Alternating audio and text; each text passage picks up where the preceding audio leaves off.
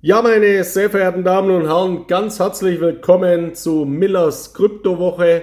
Heute am 18. Juni 2021. Ja, habe heute mal wieder ein paar interessante Themen mitgebracht und vor allem, was mir immer ganz wichtig ist, äh, dass ich eben nicht nachbete, was jetzt in irgendwelchen amerikanischen Kryptomedien steht, dass man das dann einfach ins Deutsche übersetzt und in deutschen Medien übernimmt, was leider sehr, sehr häufig genauso passiert. Dadurch entstehen auch so viele Einheitsmeinungen, die dann in breiten Medien genauso wie leider auch in Kryptomedien publiziert werden, sondern mein Anspruch ist immer, hier mal bestimmte Punkte auch zu differenzieren, zu hinterfragen und vor allem selbstständig äh, zu interpretieren und zu analysieren. Und hier habe ich Ihnen heute mal ein paar Beispiele mitgebracht, die mich in letzter Zeit äh, auch mal immer wieder gestört haben. Ich habe ja in der letzten Woche, bin ich mal darauf eingegangen, auf das Thema El Salvador äh, führt den Bitcoin als Zahlungsmittel ein. Da haben ja viele Medien daraus dann eine Wahnsinnsmeldung äh, gemacht, was für ein enormer Effekt das wäre. Ich habe Ihnen gesagt, am Ende des Tages ist es einfach ein PR-Gag von einem Fintech-Unternehmen zusammen mit einem ganz, ganz kleinen Land, kleiner wie Hessen, von der Wirtschaftskraft viel geringer äh, wie Hessen, die eben aus dieser Aktion, das sind Bitcoin als Zahlungsmittel eingeführt haben, ja, eine Marketingaktion für ihr Land und für das Fintech-Unternehmen gemacht haben. Das ist jetzt also keine weltbewegende Meldung. Andersrum, im negativen Sinne ist es auch keine weltbewegende Meldung, wenn ein Land wie Bangladesch, Kambodscha, äh, Algerien äh, den Bitcoin verbietet. Auch deswegen geht die Welt nicht unter. Also das sind relativ wenig relevante Meldungen und die gilt es eben einzuordnen. Ich persönlich, mich freut es natürlich auch. Jede Adaption von Kryptowährungen ist gut. Dennoch, dürfen bestimmte Adaptionen auch nicht überbewertet werden. Und da ist mir eben in manchen Kryptomedien äh, aktuell auch eine andere Aktion aufgefallen. Da gibt es eine Überschrift und die lautet, deutsches Taxiunternehmen akzeptiert Dogecoin. Also Dogecoin, das ist diese Kryptowährung, die einstmal als Satirewährung, als Spaß-Kryptowährung ins Leben gerufen wurde. Dann wurde diese Kryptowährung in der letzten Zeit immer wieder mal vom Tesla-Chef Elon Musk gehypt, gepusht, hat irrationale Bewertungen nach meiner Einschätzung und es gibt relativ wenig Adaptionen, also Anwendungen. Das heißt, diese Bewertung ist aus meiner Sicht eben mit sehr, sehr viel heißer Luft gefüllt beim Dogecoin.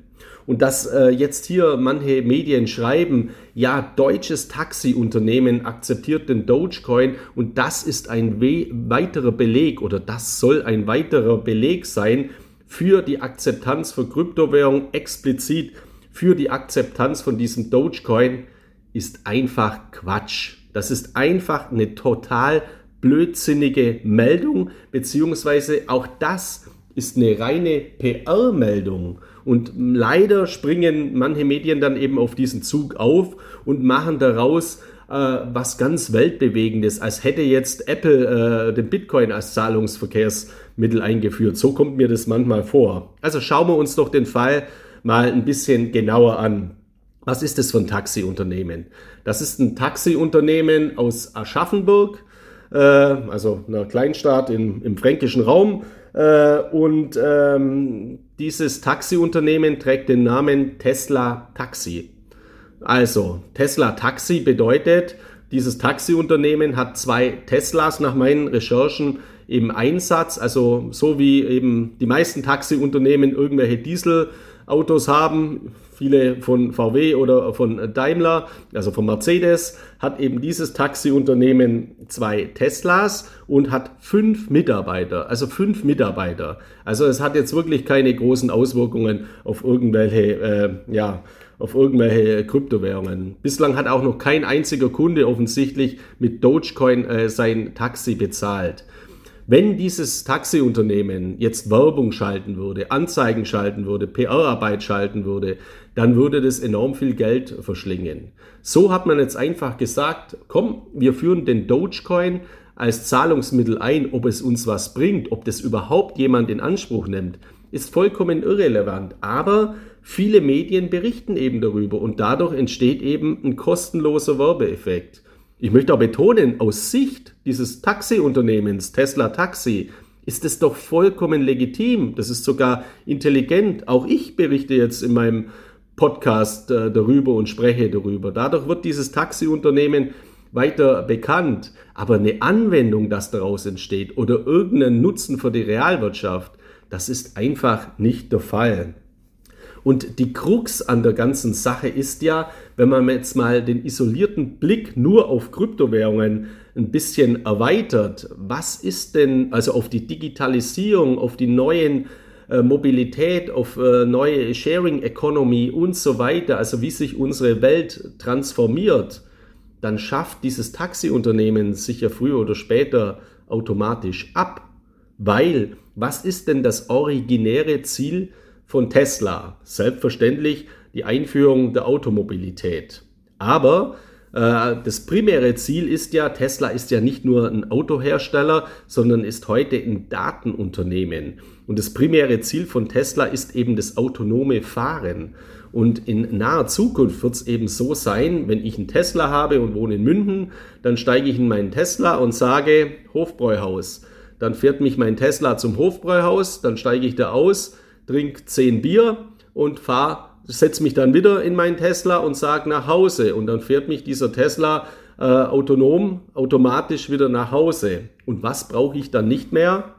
Ein Taxifahrer und ein Taxiunternehmen. Also die, diese neuen Anwendungen, die werden ja die Branche der Taxiunternehmen ad absurdum führen. Wir haben ja heute schon Digitalisierungsthemen äh, oder Entwicklungen, die in anderen Ländern auch so sehr, sehr weit fortgeschritten sind, wo es eben nicht so bürokratische planwirtschaftliche Hürden gibt, nämlich Uber. Also, dass man einen freien quasi Beförderungsmarkt haben, dass ich über eine App ein Auto äh, mir von Uber organisiere und das fährt mich dahin. Ob jetzt Taxi draufsteht oder nicht Taxi draufsteht, ist äh, vollkommen irrelevant. Also, das ist eben ein Punkt, da hat ein Unternehmen, das ein Tesla als Marketing-Gag auch einsetzt für sein Taxiunternehmen, weil es gibt nicht viele Teslas als Taxi. Also mir wäre jetzt noch keiner aufgefallen.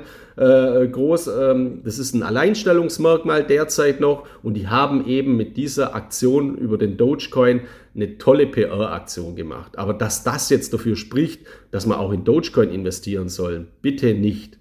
Es ist einfach nur Werbung, Marketing und Werbung darf vieles. Werbung darf vieles, das darf auch eben dahingehend äh, ja, äh, äh, ja, Gefühle, Emotionen nutzen, wecken und ähm, PR-Arbeit betreiben, absolut legitim. Aber man muss es eben einordnen. Genau das gleiche mit El Salvador, das sind eben alles Werbegags. Ja, ein anderer Punkt, auch ganz interessant, was mir in dieser Woche äh, noch aufgefallen ist, weil ich bekomme ja auch in Gesprächen mit Banken und Vermögensverwaltern äh, manchmal die Rückmeldung, die sagen, ja, meine Bedenken beim Thema Bitcoin sind eben die oder unsere Bedenken beim Thema Bitcoin sind eben die, wenn Elon Musk hustet, dann steigt oder fällt der Kurs. Also wir haben hier eine Einzelperson, die eben äh, trotz aller Dezentralisierung ganz offensichtlich äh, noch einen massiven Einfluss auf Kursbewegungen hat. Ja, das ist so, das ist auch nicht wegzuleugnen, aber auch hier habe ich Ihnen gesagt, hier wird es so eine Art Trump-Effekt äh, geben. Das heißt, wenn ich ständig irgendwas twitter, dann äh, fällt meine Marktwahrnehmung irgendwann oder mit, mit zunehmender Zeitdauer fall, fallen eben meine Marktwahrnehmung und die Auswirkungen des Ganzen. Und wir haben das ja in anderen Segmenten auch bei den konventionellen Märkten und das schon seit vielen Jahren. Also wenn Janet Yellen oder die jeweilige Präsidentin der US-Notenbank oder der jeweilige Präsident äh, der US-Notenbank oder der EZB-Präsident und so weiter etwas Relevantes zum Thema Zinsanhebungen oder ähnliches äh, sagt, ja, dann reagieren sehr, sehr viele Märkte, natürlich die Kapitalmärkte, die Zinsen, auch die Aktienmärkte, auch die Rohstoffmärkte wie die Edelmetalle und so weiter, haben wir zuletzt auch äh, gesehen. Also auch das sind Vorgänge, wo eben Einzelpersonen durchaus einen relevanten Einfluss haben, aber eben auch nicht mehr so stark, wie es früher teilweise äh, der Fall war. Dennoch werden diese kurzfristigen Effekte hier geweckt. Und wenn man jetzt sagt, ja, sowas hat man an den konventionellen Aktienmärkten eben nicht, also wenn es ein Vermögensverwalter als Argument nimmt, doch, Sehr wohl haben eben Notenbanken durch ihre Politik hier einen ganz, ganz massiven Einfluss, gerade auch durch die Liquiditätspolitik. Und selbst Fußballer haben einen massiven Einfluss, ganz offensichtlich, auf Unternehmen, die äh, irgendwann mal 1886, also auf ein Produkt, das 1886 erfunden worden ist, nämlich Coca-Cola.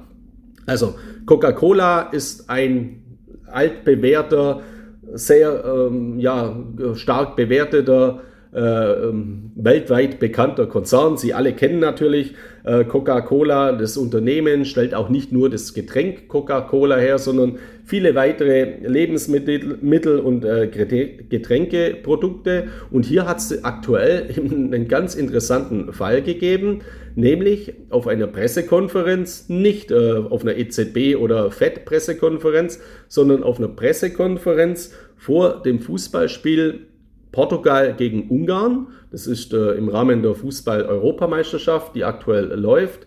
Äh, war Cristiano Ronaldo, also der portugiesische Weltfußballer, als Interviewpartner eingeladen. Der kam dann auf dieses Rednerpult äh, und vor ihm standen zwei Flaschen Cola und eine Flasche Wasser.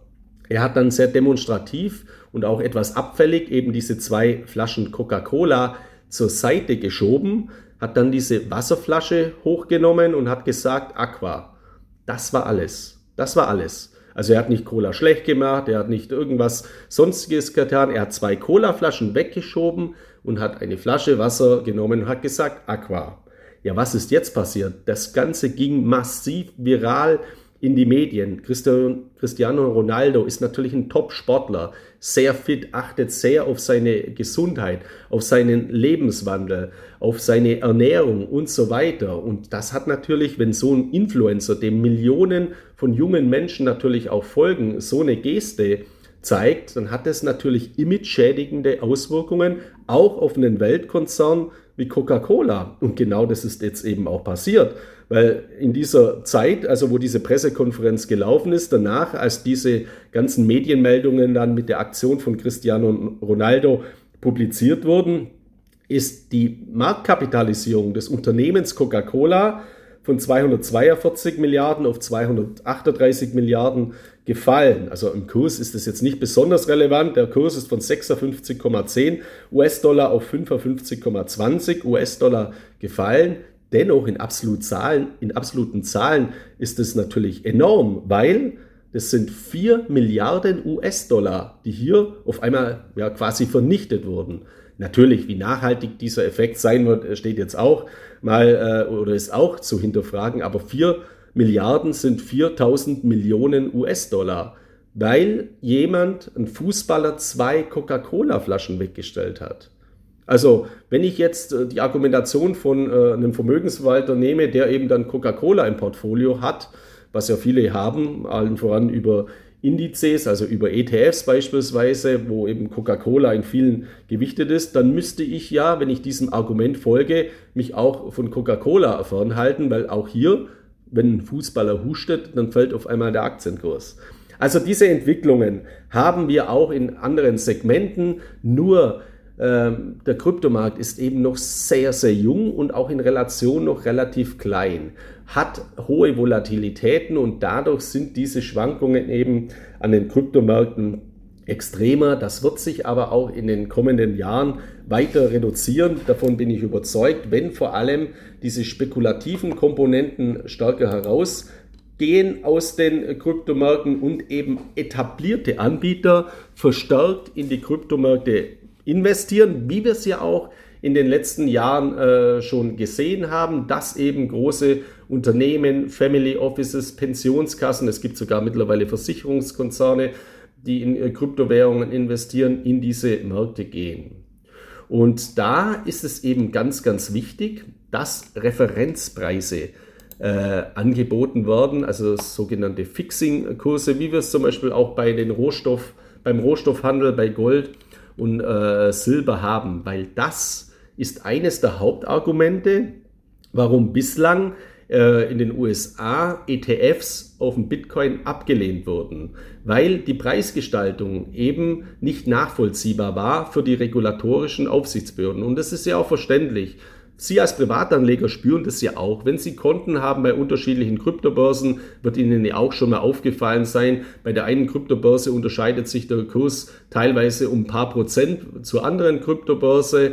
Äh, dann äh, gibt es eben auch mal wieder Handelsausfälle, also gerade dann, wenn die Kurse stark steigen oder wenn wir massive Markteinbrüche sehen. Und das muss eben besser geregelt werden, reguliert werden. Deswegen ist in diesem Segment eben auch Regulierung was ganz, ganz wichtig ist.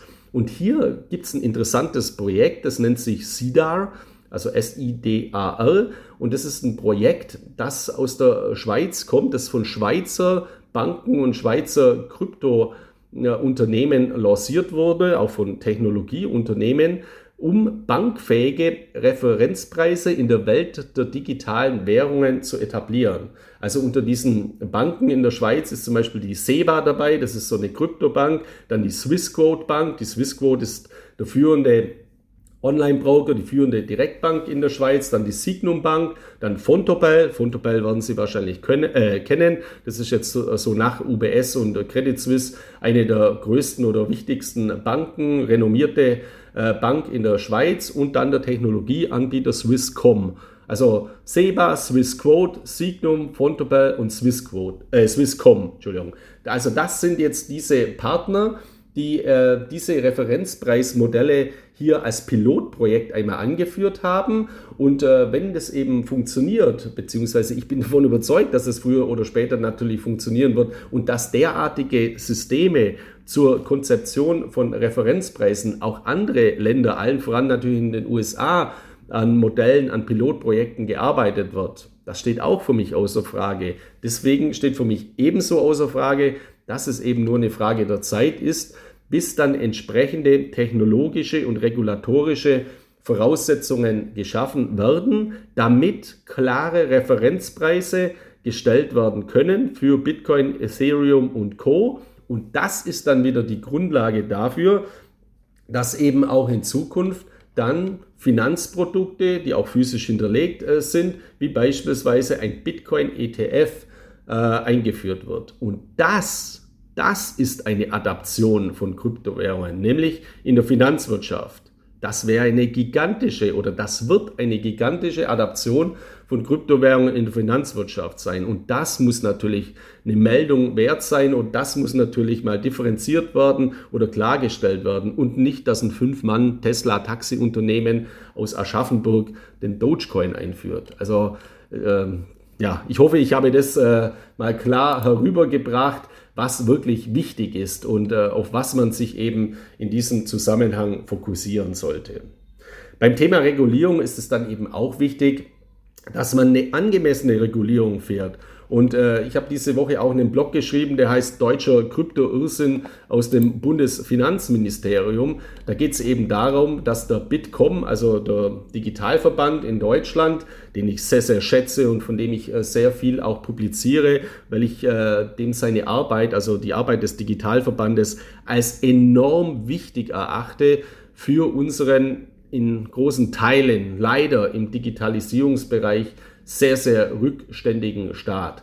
Und dieser, ja, dieser Gesetzeswurf ist, Gesetzesentwurf ist einfach äh, von der Regulierung so brutal gestaltet, dass würde der so umgesetzt werden, dass es Fakt wäre, dass Kryptounternehmen äh, Blockchain-Anbieter aus Deutschland eben abziehen, dass dann eben die Kryptobörse in Österreich beispielsweise oder in den USA oder in, bei asiatischen Anbietern, dass dorthin die Kunden wechseln oder das, die, jeweilig betroffenen Unternehmen eben ihren Sitz verlagern in Ländern, wo attraktivere Rahmenbedingungen bieten. Und das gibt es natürlich in der Europäischen Union auch, beispielsweise Österreich oder innerhalb des europäischen Wirtschaftsraumes äh, im Fürstentum äh, Liechtenstein und so weiter. Und äh, hier muss man eben ganz klar feststellen, im Bundesfinanzministerium fehlt es einfach an Kryptobasiswissen. Und hier, ich bin auch sehr, sehr sicher, dass dieser Gesetzesentwurf so, äh, so unintelligent, sage ich jetzt mal freundlich ausgedrückt, wie der konzipiert wurde, niemals äh, in, in Kraft treten wird. Und ich hoffe eben einfach, dass hier auch nach der Bundestagswahl wir eine digital, egal wer jetzt da gewählt wird oder wie dann die Koalition äh, aussieht, aber dass man eben schon auch ein ganz, ganz großes Augenmerk auf die Bildungspolitik legen wird und vor allem auf die Digital, hm, ja, auf die Digitalisierungspolitik. Also, dass man vielleicht auch mal über ein Digitalministerium und sei es im Wirtschaftsministerium angesiedelt, nachdenkt, das eben einen weit höheren Stellenwert bekommt, damit man dann auch gemeinsam im Bundesfinanzministerium tolle Rahmenbedingungen schaffen kann, dass wir hier in Deutschland oder in Europa, innerhalb der Europäischen Union im Allgemeinen, neue Unternehmen ansiedeln und eben nicht Investoren und junge Unternehmen oder ja, Start-up-Unternehmen total verschrecken.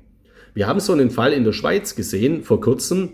Facebook äh, mit seiner Kryptowährung, die einst Libra hieß, die wurde dann umbenannt in Diem. Die Diem Association hatte ihren Sitz in der Schweiz. Und die regulatorischen Rahmenbedingungen in der Schweiz waren eben so streng, dass eben dann die Diem Association, also die geplante Kryptowährung von Facebook, gesagt hat, wir gehen zurück in die USA, weil in den USA wurden mittlerweile die regulatorischen Rahmenbedingungen so liberal und fortschrittlich gestaltet, dass derartige Unternehmen angesiedelt werden. Und nicht umsonst kommen eben Google, Facebook, Apple, Amazon, Microsoft die kommen eben alle aus den USA, weil da auch schon immer im Digitalisierungsbereich diese Rahmenbedingungen weit förderlicher waren als eben in Europa. Wir haben hier keine globalen Digital-Player. Wir haben jetzt die Chance im Krypto, im Blockchain-Bereich hier etwas zu schaffen und das sollten wir uns einfach nicht verbauen. Ja, das die Themen aus dieser Woche bei Millers Kryptowoche. Ich versuche meinen Podcast so immer roundabout 20 Minuten äh, zu machen, sodass eben Inhalte auch äh, ja, übermittelt werden können, aber eben jetzt nicht so lange, dass sie dabei einschlafen. Und vor allem, dass immer Themen dabei sind, auch aus den Märkten, wo ich eben mit meiner Einschätzung einordne und eben nicht nur aus dem Englischen übersetze oder von anderen Seiten übernehme, weil das stört mich eben massiv, gerade auch bei vielen Zeitungen, wenn ich die aufschlage zum Thema positive Meldungen, aber auch negative Meldungen, dass die aus meiner Sicht zu undifferenziert einfach publiziert werden. Und das ist eben mein Anspruch und diesen Anspruch werde ich so weiter behalten und deswegen freue ich mich dann auch auf nächste Woche, nächsten Freitag mit der nächsten Ausgabe von Millers Kryptowoche. Bis dahin wünsche ich Ihnen jetzt ein wunderschönes Wochenende. Bleiben Sie gesund, falls Sie schon in Ferien sind, erholen Sie sich gut, genießen Sie auch jetzt mal die Lockerungen. Ich glaube, das ist auch ganz, ganz wichtig und schauen Sie positiv in die Zukunft. Arbeiten Sie an Ihrer Digitalbildung, ganz, ganz entscheidend. Viele Grüße aus Mallorca, Ihr Markus Miller.